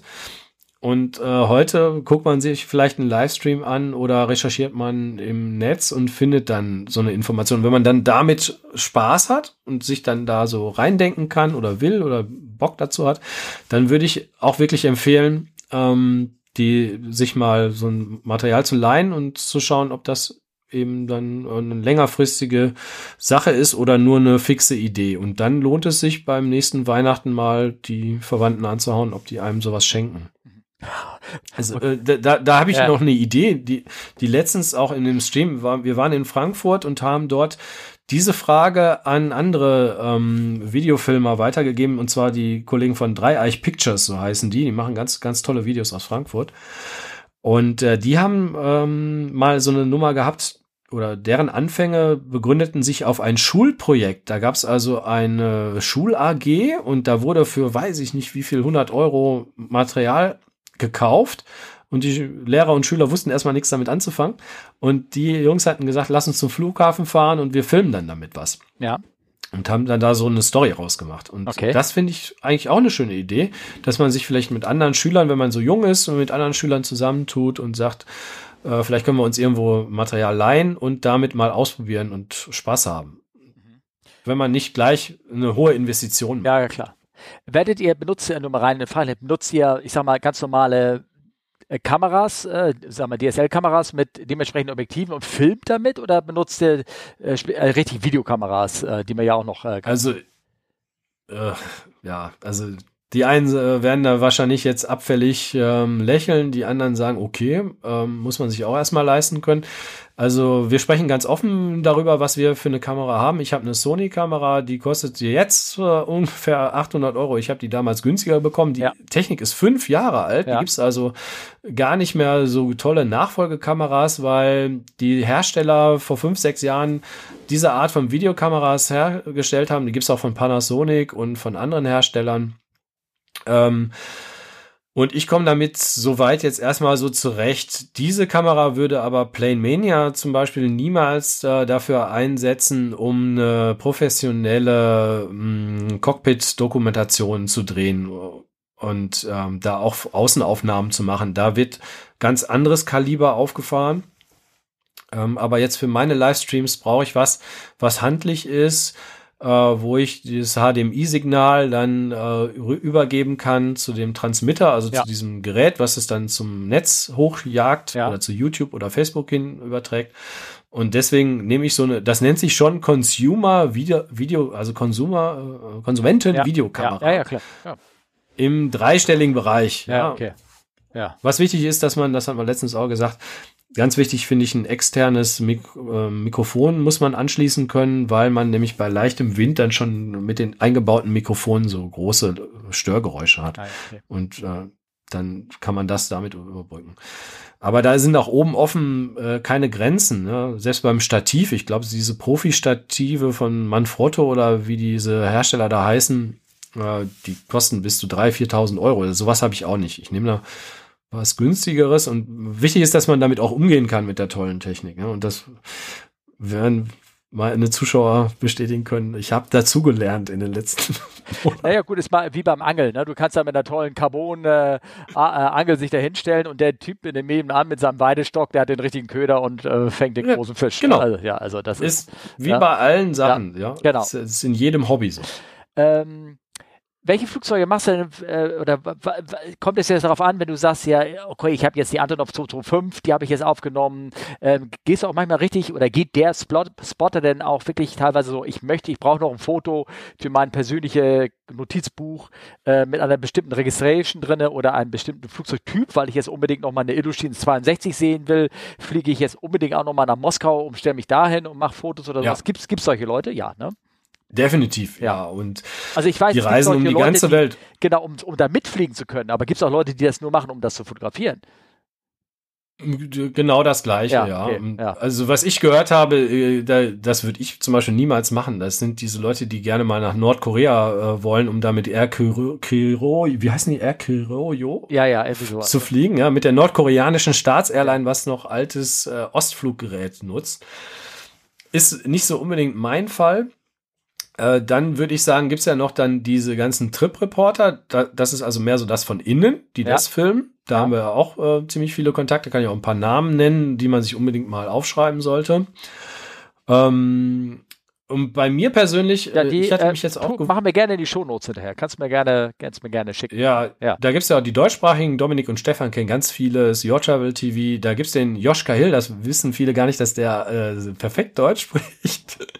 Der macht es aber nur auf Englisch und der hat auch solche Begegnungen. Der macht auch sowas wie Air Kyro oder in Afrika fliegt er rum und ist auch schon mal in China. Bei der Einreise ist er nicht mehr rausgekommen und all solche Sachen. Also das ist sehr interessant, auch für Leute, die dann sowas nachstellen wollen. Und, man kriegt da unheimlich gute Reisetipps auch.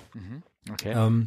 Mir persönlich, ich hatte mich gewundert, dass mir die Antonov jetzt vor 2 Wochen nichts mehr so richtig gegeben hat. Ich war ja auch schon im Cockpit drin bei der ILA und ich habe die jetzt auch schon ein paar Mal gesehen und um mich herum die Leipziger alle in hellster Aufregung, also die Sachsen da in hellster Aufregung wegen dieses Flugzeugs und ich war eher so gelassen, habe mich auf meinen Film konzentriert und bin manchmal auch traurig darüber, dass ich die ganze Zeit nur auf diesen kleinen Mini 3 cm mal 2 cm Bildschirm von der Kamera gucke und ich sehe denn das Flugzeug dann gar nicht. Und dieses Erlebnis, was die anderen dann da haben am Flughafen, das habe ich persönlich erst dann hinterher, wenn ich mir das Ganze nochmal nachher anschaue auf dem großen Bildschirm. Und das war zum Beispiel ein ganz emotionaler Moment bei dem letzten Flug von Tegel.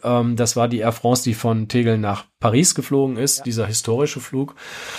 Da stand ich da und alle um mich herum weinten, hatten Taschentücher in der Hand und ich musste mich aufs Filmen konzentrieren. Ich habe dann echt die Kamera einfach mal stehen gelassen und habe gesagt, so Leute, ich gucke jetzt mal einfach. Die machen da vorne noch rum, bis die auf der Bahn sind. Ich will einfach jetzt auch mal diesen Moment genießen. Das ist der allerletzte Flug. Wenn das Flugzeug raus ist, ist der Flughafen dicht. Ja, das werden wir nie wieder erleben. Und da musste ich mich wirklich so zusammenreißen, dass ich das auch spüre. Und deswegen, jeder empfindet da tatsächlich das anders und mir gibt eine 747 in Frankfurt, da freue ich mich so drüber, Airbus A380, das ist immer wieder die hellste Freude und da werde ich nie müde. Die Antonov, da hat mich ein bisschen gewundert, dass ich dann selber auch so gesagt habe, na okay, hast jetzt schon ein paar Mal gesehen. Ja, also ich meine, jeder hat da Flugzeuge anzugucken, wie gesagt, ist eine Leidenschaft. Ich war auch schon zweimal bei diesem Spotter Point in der In-N-Out Burger in Los Angeles. Ach. Ich glaube, den kennt jeder, der sich für Flugzeuge so ein bisschen interessiert, kennt den Spotter von Flughäfen, einfliegende Flugzeuge. Wer da ist, der muss sich einmal dahinstellen unter der Landebahn und wo die alle praktisch landen zu 90%. Und da fliegen dir wirklich, die kannst du die Hand ausstrecken gefühlt und kannst die Flieger berühren und nebenbei noch einen leckeren Burger essen. Also ist schon echt gut. Ja. Das weiß ich jetzt schon. Ja? Also das ist auch auf meiner Liste. Wenn ich da hinkomme, da werde ich sicherlich die eine oder andere Träne vergießen. Genauso, wenn ich mal nach St. Martin komme oder das hatte ich jetzt auch in Manchester. Also auf diesem Balkon da zu stehen und da auch in diesen ganzen Corona-Mist, den man die letzten Monate, ich bin halt in der Luftfahrtbranche genauso angestellt und da sind ja sehr viele Nackenschläge, die wir uns in den letzten Monaten haben geben lassen und dann hatte ich da wirklich sehr spontan entschieden, nach Manchester zu fliegen. Das ging recht einfach zu dem Zeitpunkt, ging 2 Wochen später nie mehr. Und da auf dem Balkon zu stehen und diesen Airbus A380 so vor mir zu haben, das kann man gar nicht beschreiben. Das kann man dann auch nicht per Kamera so einfangen, wie das dann wirklich ist, dann vor Ort zu stehen. Und das, das Gefühl hat man aber auch beim, ich bin auch Fußballfan über Jahrzehnte gewesen, das hast du dann auch so. Manchmal kommst du ins Stadion und denkst so, mein Gott, ist ja alles ganz weit weg, im Berliner Olympiastadion. Und da sind die Mannequins so klein da und der Ball siehst du kaum. Oder dann bist du dann irgendwo in Dortmund da neben der gelben Wand und dann ist das ein ganz anderes Gefühl, was dann auch, das kannst du im Fernsehen gar nicht rüberbringen. Ja. Und das ist, ich kann das nur jedem mal empfehlen, unsere Streams zu gucken, mal reinzuschnuppern und dann selber zum Flughafen mal zu fahren. Ja, das okay. Aber ich glaube, den Hörer hier, die das hier hören, die sind auch alle Luftfahrt begeistert. Also von der Seite, die können das mitempfinden. Können das nachvollziehen. Ja. Auswirkungen von Corona. Ich meine, klar, also bei mir ist, ich habe ins Klo gegriffen, sagen wir mal so, mit meinem Flugzeugmuster. Ja. Und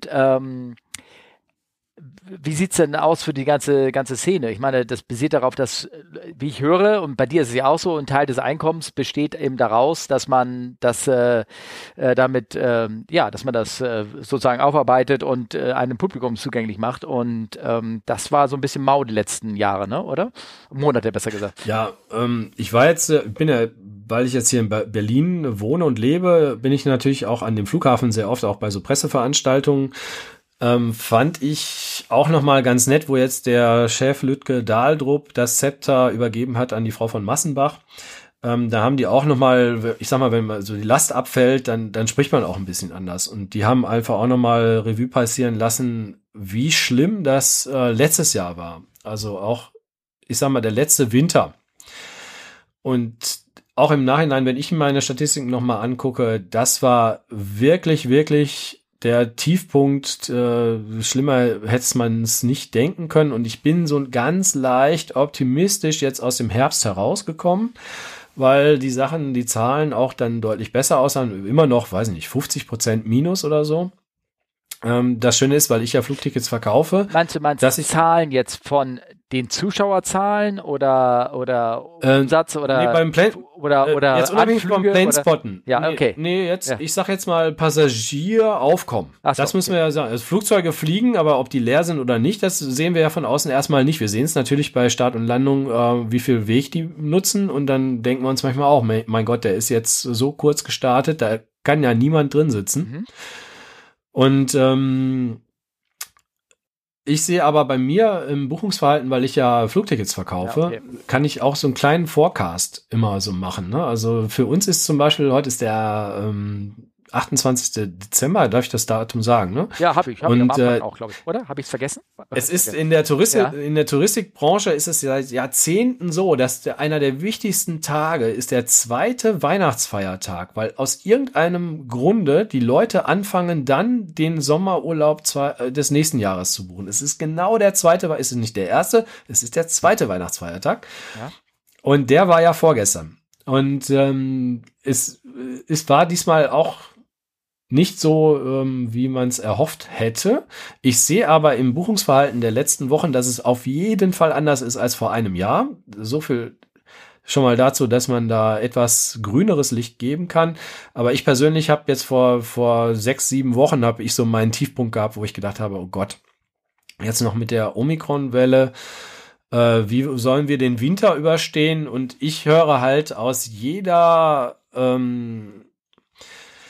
Aussage, die eben so Airline-Chefs von sich geben, ob es jetzt Carsten Spohr ist oder Michael O'Leary, höre ich halt zwischen den Zeilen heraus, wie die Lage ist und vergleiche das mit meinen Zahlen.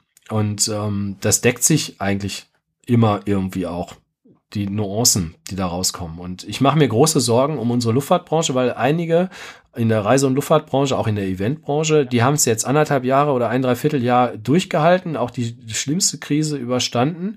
Aber irgendwann geht auch dem Besten mal die Luft aus. Ja, und ich befürchte, dass wir jetzt noch ein weiteres Reisebüro-Sterben zum Beispiel sehen. Also es gab ein großes Reisebüro-Sterben. Wir hatten 10.000 Reisebüros vor 2 Jahren in Deutschland. Auch mit der Digitalisierung gibt es natürlich auch eine Konkurrenz, aber da sind richtig viele Agenturen jetzt dicht gemacht worden und weitere, auch kleine und mittelständische Unternehmen kommen jetzt ins Schlingern und ich sehe noch nicht diese Rückkehr zu dem, wo wir mal waren und deswegen mache ich mir ganz, ganz große Sorgen. Planespotten und das Ganze ist eigentlich ein Standbein, wo ich feststelle, das ist, hat ein bisschen, es läuft anders. Als kein Flugzeug flog oder wenn kein Flugzeug fliegt, dann ist Planespotten auch sinnfrei. Ja. Aber diese Antonov, die wäre jetzt niemals so oft nach Leipzig gekommen, wenn sie nicht auch Masken und Testkits aus China hierhin transportiert hätte. Okay. Und das ist jetzt aus Planespotting-Sicht ist das tatsächlich so ein klein bisschen Genugtuung. Die MD-11 sollte im Sommer ausgeflottet werden. Die ist bis Oktober geflogen aufgrund der guten Auftragslage bei Lufthansa Cargo. Es gibt so ganz, ganz wenige Lichtblicke, aber natürlich für die Passagierluftfahrt sieht's im Moment mau aus und ich hoffe, dass wir uns mit all diesen Dingen, die die Zukunft bringen, vor allen Dingen ist das ja auch der Klimawandel, ja, die Diskussion in der Öffentlichkeit dazu, da müssen wir antworten als Luftfahrtbranche, um uns da mal alle so einzubinden, müssen wir Antworten finden, die wir selber vertreten können, die logisch sind und die auch vertretbar sind. Ja, und das ist eine ganz, ganz große Schwierigkeit. Also wer möchte, ich habe vor 2, 3 Folgen eine Episode gemacht mit einem Kollegen hier vom ZRL, das ist neben der Airbus-Werft eine Forschungsabteilung, die sich eben mit dem SAF-Fuel beschäftigt und welche Richtung das gehen könnte und so. Ich glaube, wenn das denn so richtig zuschlägt und die Regeln alle richtig dumm gesetzt sind, werden es weniger Flüge werden, es tut mir leid, und damit aber auch weniger Tickets. Aber es werden vielleicht ganz andere Flugzeuge, interessante Modelle da kommen. Also wird man vom Planespotting-Seite her neue Sachen sich anschauen können. Und was die großen Flieger angeht, hier um den 380 mal zu nennen oder sowas, die Engländer, die werden ihn weiter betreiben und werden ihn auch weiter nutzen. Also von der Seite her kann man das Spotting-wise zumindest noch ein bisschen länger anschauen. Ne?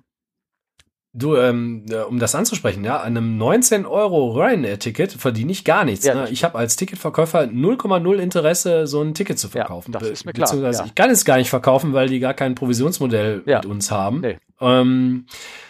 Das finde ich auch abstrus. Ich habe auch mal auf meiner Webseite fluggesellschaft.de eine Liste gemacht, was eigentlich ein Ticket kosten sollte. Das ist ja immer so die große Frage. Was sollte eigentlich ein Ticket kosten? Da habe ich das so nach Entfernung gemacht und mal aufgeschrieben, was ich eigentlich für einen reellen, vernünftigen Preis habe. Und wenn da die Konsequenz ist, man kann nur einmal oder zweimal im Jahre als Durchschnittsverdiener fliegen, dann ist das halt so. Ja, das war früher auch nicht anders. Und niemand hat ein Anrecht darauf, 8-mal im Jahr mit dem Flugzeug zu verreisen. Ja, wenn das die ganze Welt machen würde, dann hätten wir wirklich ein Problem. Und das ist einfach so. Und wir müssen uns damit beschäftigen. Die Welt ist komplizierter geworden. Die Welt hat, viele wollen einfache Antworten haben. Das gibt's einfach nicht mehr. Und deswegen müssen wir uns alle anstrengen. Wir sind alle schlau genug.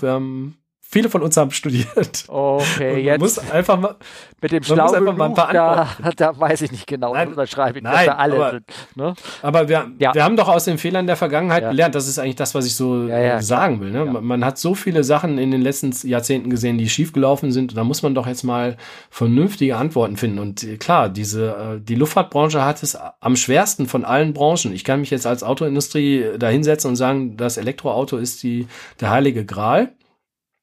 Ist es vielleicht dann irgendwann in 2, 3 Jahren auch nicht mehr, dann stellen alle fest, da sind unheimlich viel Ressourcen verschwendet worden. Aber wir als Luftfahrtbranche haben es echt schwer. Man kann nicht viele Menschen klimaneutral von A nach B befördern und deswegen. Also bin gespannt, was da kommt, und wir begleiten das natürlich auch als Planespotter sehr gerne. Genau. Ja, genau. Also das ist ein schwieriges Thema. Das habe ich ehrlich gesagt keine richtige Ordnung. Ich sehe das leider auch nicht unbedingt rosig für die Zukunft. Ich mag das ja dir gegenüber auch nicht so unbedingt erwähnen, aber ich bin da bin ich so ein kleiner Pessimist, was es angeht. Ich möchte ganz kurz nochmal auf das Planespotting zurückkommen, und zwar, weil, wenn ich das so richtig sehe, als wir da diesen Stream da kommentiert hatten und gemacht hatten, bist du sehr viel darauf eingegangen auch, beziehungsweise habt ihr auch sehr viel mit, war das Flightradar oder Radarbox oder FlightAware, da gibt es ja die ganzen Systeme, die praktisch, wo man auch so eine Art Planespotting betreiben kann, nämlich den Flug so richtig schön nachverfolgen, sogar virtuell, indem man sich ins Cockpit reinsetzt und guckt, wo die gerade rüberfliegen, und also schöne Dinger, die man damit machen kann.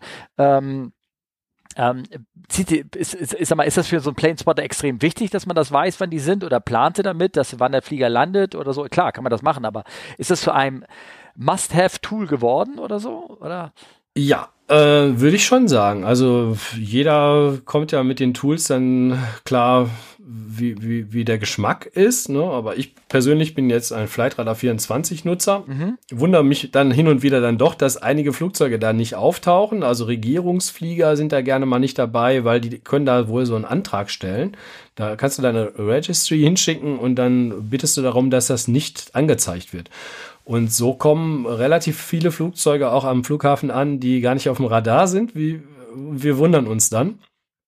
Aber andere Systeme haben es dann drin, und es gibt immer einen im Chat, also einen der Zuschauerinnen, die diese Systeme dann irgendwo so gut kennen und bedienen können, dass sie uns dann helfen können und auch diese Flugzeuge dann benennen können.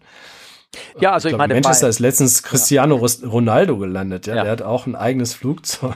Und das taucht natürlich nicht auf, ne? Bei Flightradar. Das tauchte bei Flightradar nicht auf. Ich kann es ja jetzt nicht sagen, aber es war so eine Situation. Auch Regierungsflieger in Berlin sind oft nicht dabei, auch von fremden Regierungen. Ja, die landen dann plötzlich da. Genau, das ist ein Agreement, das ist aber bekannt, ne, dass es Flightradar hat. Also es sind nicht nur Regierungsflieger, es sind auch diverse Militärflieger, es sind hier einer in der Twitter-Gemeinde, der hat seinen eigenen ADS-B-Empfänger, die kann sich ja jeder zusammenbasteln, das Ding, wenn er möchte, mit so einem alten DVB-Stick. Und dann siehst du auch auf einmal siehst du auch Drohnen und all sowas, was so im oberen Luftraum dann noch rumfliegt, im Kreis. Ne? Wenn der Präsident amerikanischen Besuch macht, dann sind da immer irgendwelche Drohnen in der Luft und patrouillieren da oben. Also da ist immer ordentlich was los. Das sieht man mit Flightradar24. Aber zu deiner Frage, das ist total wichtig. Und es war immer so, dass wir als Moderatoren in diesem Livestream dann selber danach geschaut haben, immer zwischen diesen Bildschirmen hin und her gewechselt haben, und dann funktionierte das mal nicht, dann gab es da so einen Glitch oder die Verbindung war nicht richtig hergestellt. Das habe ich alles aufgegeben in den letzten Wochen, und ich frage nur noch den Chat, also die Community, die Leute, die zuschauen, weil immer einer dabei ist, der zu Hause 2 oder 3 Bildschirme offen hat und das genau beobachtet und schreibt uns dann freundlicherweise das da rein. Und das ist so fantastisch, wie der Austausch mittlerweile ist, dass ich nur noch mich quasi auf den Chat verlasse und gleichzeitig aber auch eine Korrektur da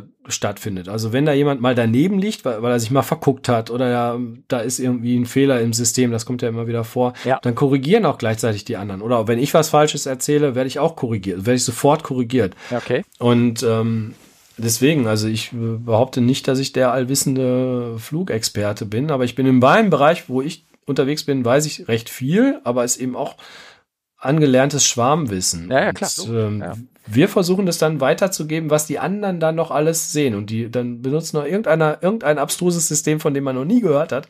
Und der weiß dann mehr als die anderen und bringt es mit rein. Und das ist dann das Tolle am Schluss. Ja, also das ist natürlich Internet, ne? Behauptst du irgendwas Falsches, wenn du was Richtiges erfahren willst, behauptst du irgendeinen Quatsch und irgendeiner wird es dir schon erzählen. Ne? Genau. Gut. Ja. Ich halte mich da sehr zurück, weil das Schimpf und Schande natürlich auch im Netz groß ist. Und das ist auch die Gefahr beim Livestream, wenn man sich dann mal im Wort vergreift, dann ist das gesendet, ja. Und deswegen traut sich da auch nicht jeder ran oder will es auch nicht jeder machen. Und hast du denn macht für uns auch Spaß. Einen Lieblingsflughafen, wo du am liebsten spottest, außer den Heimatflugplatz meinetwegen? Ist das irgendwas? Also du hast Hamburg schon erwähnt. Hamburg kannst du an 2 Cafés sitzen, du kannst auf der Terrasse sitzen. Ne? Ja. Na, du kannst. Da gibt es zwei Cafés so nah am Flughafen. Genau, zwei Cafés Hamburg und hat die Terrasse, wo man die Flieger auf der Rampe begucken kann. Ich weiß, viele Leute gehen auch auf das Parkdeck oben, auf das offene Parkdeck, 5. Stockwerk von P2. Da können sie von oben runter gucken und die anfliegenden Flieger perfekt für die 2-3 sehen. Es gibt da so ein paar Spots. Hast du irgendeinen Flughafen, wo du ganz gerne bist, wenn du denn mal das schaffst, irgendwie hinzukommen? Oder ist es tatsächlich hier BER noch, oder? Nee, BER ist ja bei vielen Planespottern total unten durch. PlaneMania ist ja fast der einzige, der überhaupt positiv über diesen Flughafen seit Monaten berichtet, ja. Also wir machen da nichts anderes, als alles das Positive da rauszusehen, obwohl ich als Passagier selber auch schon schlechte Erfahrungen da gemacht habe. Auch das haben wir an entsprechender Stelle kundgetan. Ja. Aber wir haben dann aus der Not eine Tugend gemacht und dort dann selbst uns auf den Bus draufgestellt und deswegen haben wir uns selber die Spots gemacht, die da einfach nicht da und nicht vorhanden sind. So. Ja, also BER zu spotten ist unheimlich schwer, auch obwohl sie eine Terrasse haben. Aber für Planespotter sind Terrassen mit Scheiben, wo sich spiegelt oder Regen direkt drauf ist, ist das nichts. Ja. Ja, und das können dann manche nicht dann verstehen. Da wird für Millionen da so eine Terrasse dahergestellt und hätte man vielleicht vorher mal mit einem Planespotter fragen oder sprechen sollen, die hätten das vielleicht anders vorgeschlagen. Aber da können wir lange drüber reden. Wir müssen einfach, das ist eben unser Ding. Wir versuchen aus dem, was wir haben, was zu machen. Wir können uns auch nicht die ganze Zeit in die Ecke stellen und sagen, früher war alles besser, da war der Flugverkehr besser, die Variantenreichtum war toller, da sind viel mehr 727 und was weiß ich alles geflogen. Das ist vergangene Zeit, da können wir nichts mehr machen, sondern wir müssen aus dem, was wir jetzt haben, was tun. Und für mich wird es sehr spannend. Ich habe vor, im neuen Jahr nach London zu gehen. London ist auch eigentlich unten durch. London Heathrow bei den Spottern aufgrund dieser schlechten Möglichkeiten. Da sind aber jetzt neue Hotels gebaut worden, die auch eine Aussichtsterrasse haben. Ja, genau. Und mindestens eins ist öffentlich zugänglich, beziehungsweise wenn man da ein Hotelzimmer gebucht hat, kann man da hin. Und ich habe da auch schon mal in diesem berühmten Renaissance-Hotel gewohnt und das war ein Träumchen, ja. Also für Spotter ist das unfassbar. Man guckt quasi mit einem Logenplatz auf die Bahn. Die 09 rechts müsste das sein, ja. Mhm. Und da freue ich mich schon drauf und würde das gerne realisieren. Und London ist einfach in Europa einer der busiest Flughäfen. Jetzt in der Corona-Pandemie übrigens haben die total verloren dort. Also da sind einige Airports an London vorbeigezogen. Mhm. Aber das kommt jetzt, was du angesprochen hattest, ja wieder. Qantas habe ich heute gelesen, wird im Januar schon den A380 auf der Strecke von Sydney Richtung London einsetzen, auch nach Los Angeles. Und Los Angeles, was du auch angesprochen hattest. Los Angeles ist interessant, dass da das Wetter quasi zwar sonnig ist, aber immer so ein bisschen Dunst vom Pazifik rüberkommt. Haze, ne? Ja, immer dieser Haze drin ist, ne? Ja, genau. Das ist, auf den Bildern sieht das immer so ein bisschen grisselig aus, ja. Und da bin ich gespannt. Da wäre es natürlich toll. Wir haben gute Kontakte zu dem Kevin da vor Ort, den möchte ich persönlich auch kennenlernen. Und deswegen, also London und Los Angeles sind Sachen, St. Martin natürlich auch wieder mal, wenn da mehr los ist, da will ich im Leben auf jeden Fall einmal hingeflogen sein. Und ansonsten freue ich mich auch über Berlin. Also, oder Düsseldorf, sowas kann mich auch begeistern. Da haben wir eine tolle Show gehabt, da haben wir zwei tolle Gesprächspartner gehabt und das ist gut angekommen und hat richtig Spaß gemacht. Ich meine, für die rein zum Gucken und sowas, ich war jetzt kürzlich in Farnborough. Da ist ja auch mal diese Airshow und so, aber Farnborough ist... Airshow, ja. Ja, die Airshow, aber da sind auch das überraschend viel Verkehr, weil Farnborough ist der Geschäftsfliegerflughafen praktisch von London. Also wenn du... du kannst nicht so ohne weiteres mit so einem kleinen Jet nach London Heathrow fliegen, du kriegst keinen Slot sozusagen, um hinzufliegen. Nee. Aber Farnborough, da sind die ganzen Gulfstreams der Welt, die fliegen gerne mal dorthin, weil das auch nicht so entfernt ist von London. Und da kann man, da war ich jetzt kürzlich nur so für die Leute, die vielleicht in der Nähe sind und da mal vorbeifahren, da kannst du dich, da ist auch ein kleines Museum, ist echt ganz nett, da stellst du dich hin und hast einen schönen, tollen Blick über den ganzen Flughafen und auf die Runway, leichter Winkel, ich habe da stundenlang zugucken können, ne, wenn die kleinen Dinger da reinkommen. Klar, aber das sind große kleine Dinger, die da reinkommen, so eine Gulfstream 4, 5 und sowas, die kamen da reingesegelt. Das war schon echt beeindruckend, da zu stehen. Ich weiß, ich habe einmal geguckt bei San Jose, Das also ein bisschen südlich von San Francisco auf dem Flugplatz. Da war ich in so einem kleinen Haus oder beziehungsweise stand ich auf einer Straße, konnte so leicht runter, von oben runter gucken, wie auf die Landebahn runter. Es gibt so viele tolle Flughäfen, wo man sich einfach hinstellen kann und gucken. Herrlich. Also das gut. Ja, ne?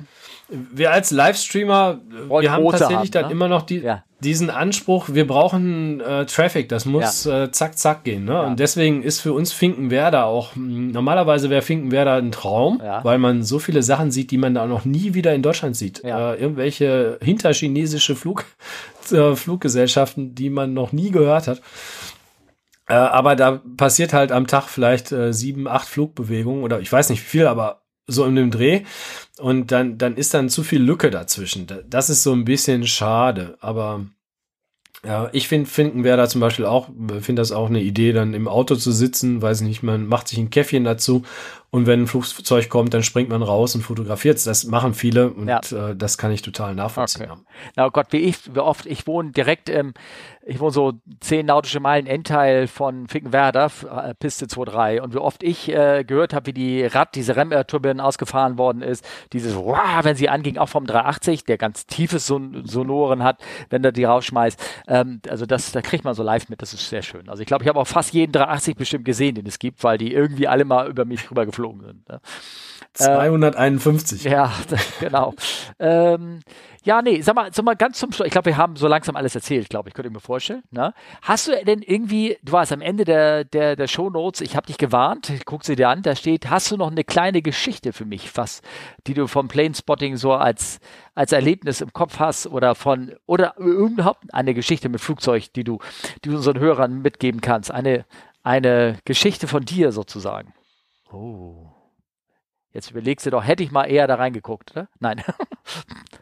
Ja, ich überlege gerade, was könnte für die Leute interessant sein. Für mich ist ja immer so alles interessant, ja.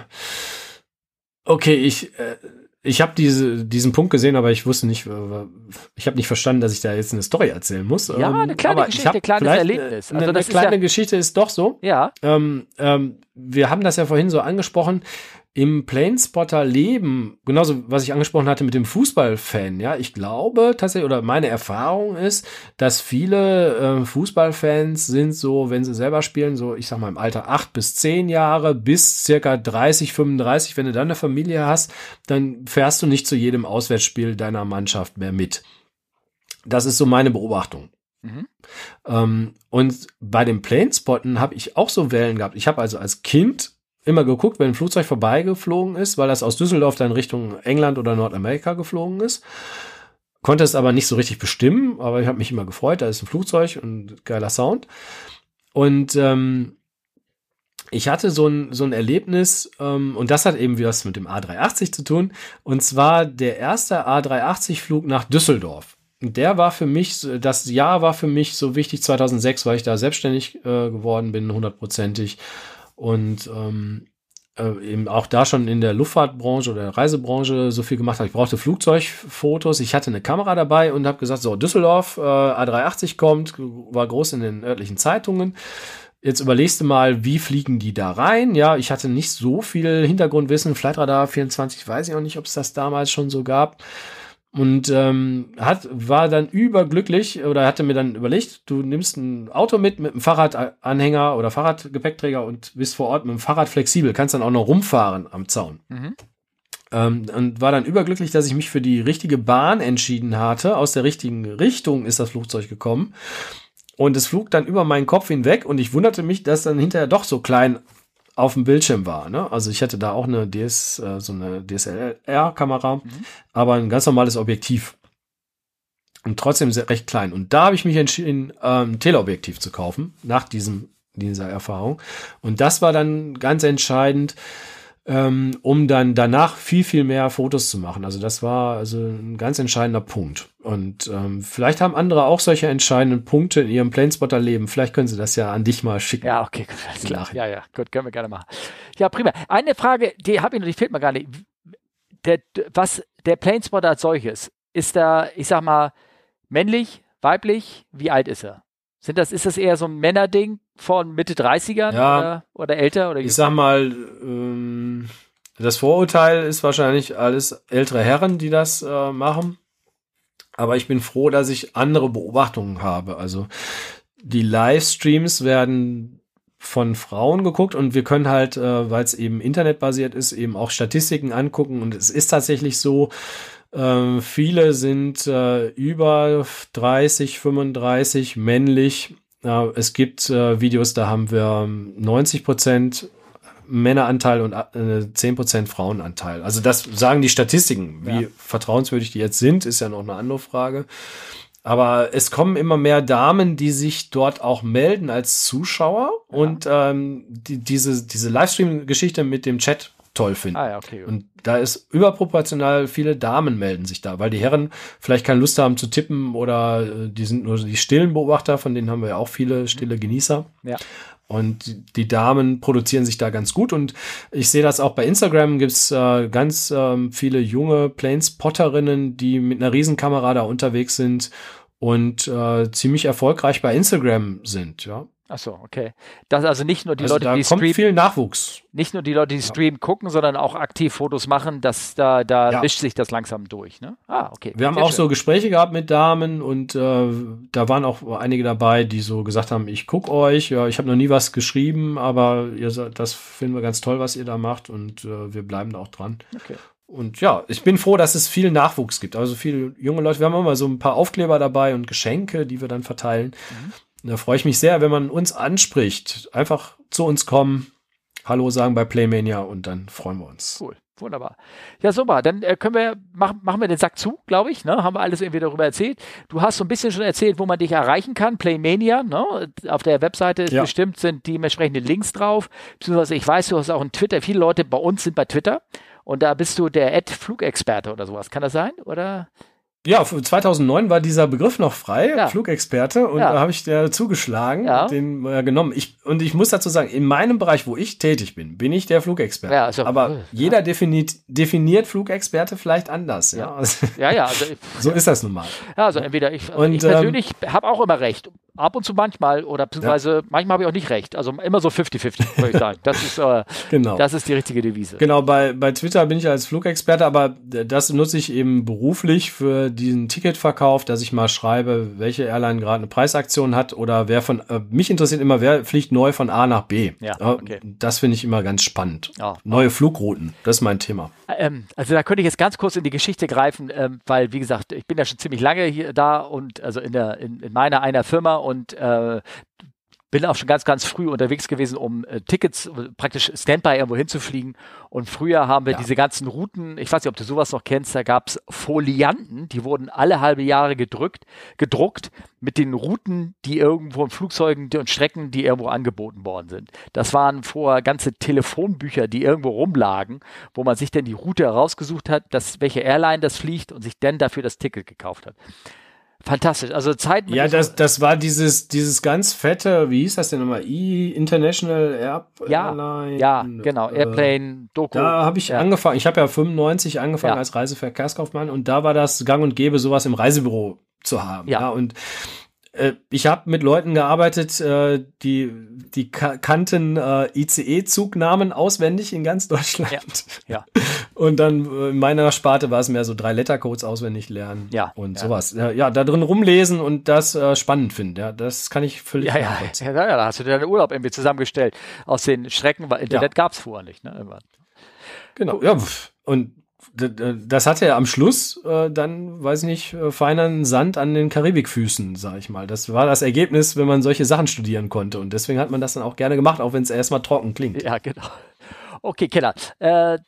Hier sind die Leben in einem modernen Zeitalter. Bei uns brauchen wir nicht irgendwelche Bücher wälzen. Man kann einfach @fragcfu antippen, Charlie Foxtrot Whisky Uniform bei Twitter und kann uns erreichen. Man kann den Thomas unter @flugexperte erreichen bei Twitter oder man kann uns penal einfach eine E-Mail schreiben, fragen@comeflywithus. Insta habe ich auch einen Kanal, also da ist mehr oder weniger einfach nur eine Veröffentlichung. Twitter von Telegram habe ich auch eine kleine Gruppe. Mein Gott, das ist ja alles inflationär. Ja? Kleine Kanäle, toll, um uns zu erreichen. Den Thomas kann man auf PlaneMania erreichen. Wer das kennt, also für mich war der Titel jetzt auch bekannt. Der wird sowieso wissen, was da los ist. Ich bedanke mich ganz herzlich fürs Zuhören. Danke, Thomas, dass du dabei warst. Und hat mir sehr, sehr viel Spaß gemacht. Vielen Dank. Und ich hoffe, dass ich mit Olli bald die nächste Folge machen kann. Der ist aber gerade in einem kleinen Urlaub. Auf Wiedersehen. Tschüss. Ja, tschüss. Und wolltest du noch was sagen? Ja, sag dem Olli mal, der soll mal seinen Flugplan an uns schicken, damit wir wissen, wann wir ihn filmen können. Ah, okay, ja, das kann er doch mal. Ich weiß nicht, ob das Top Secret ist, aber wir veröffentlichen das ja auch nirgendwo, sondern wir würden ihn dann filmen, wenn wir wissen, da fliegt er. Ja, okay. Das wäre ja mal schön. Wir haben unseren Hörer einige Piloten, die aktiv fliegen, mit denen kann ich das auch so mitreiten. Bombardiert den Thomas mit euren Flugplänen, macht das und haut das rein. Zuschießen, genau. Gerne. Okay. Ja, damit. Tschüss, ciao und auf Wiedersehen. Tschüss.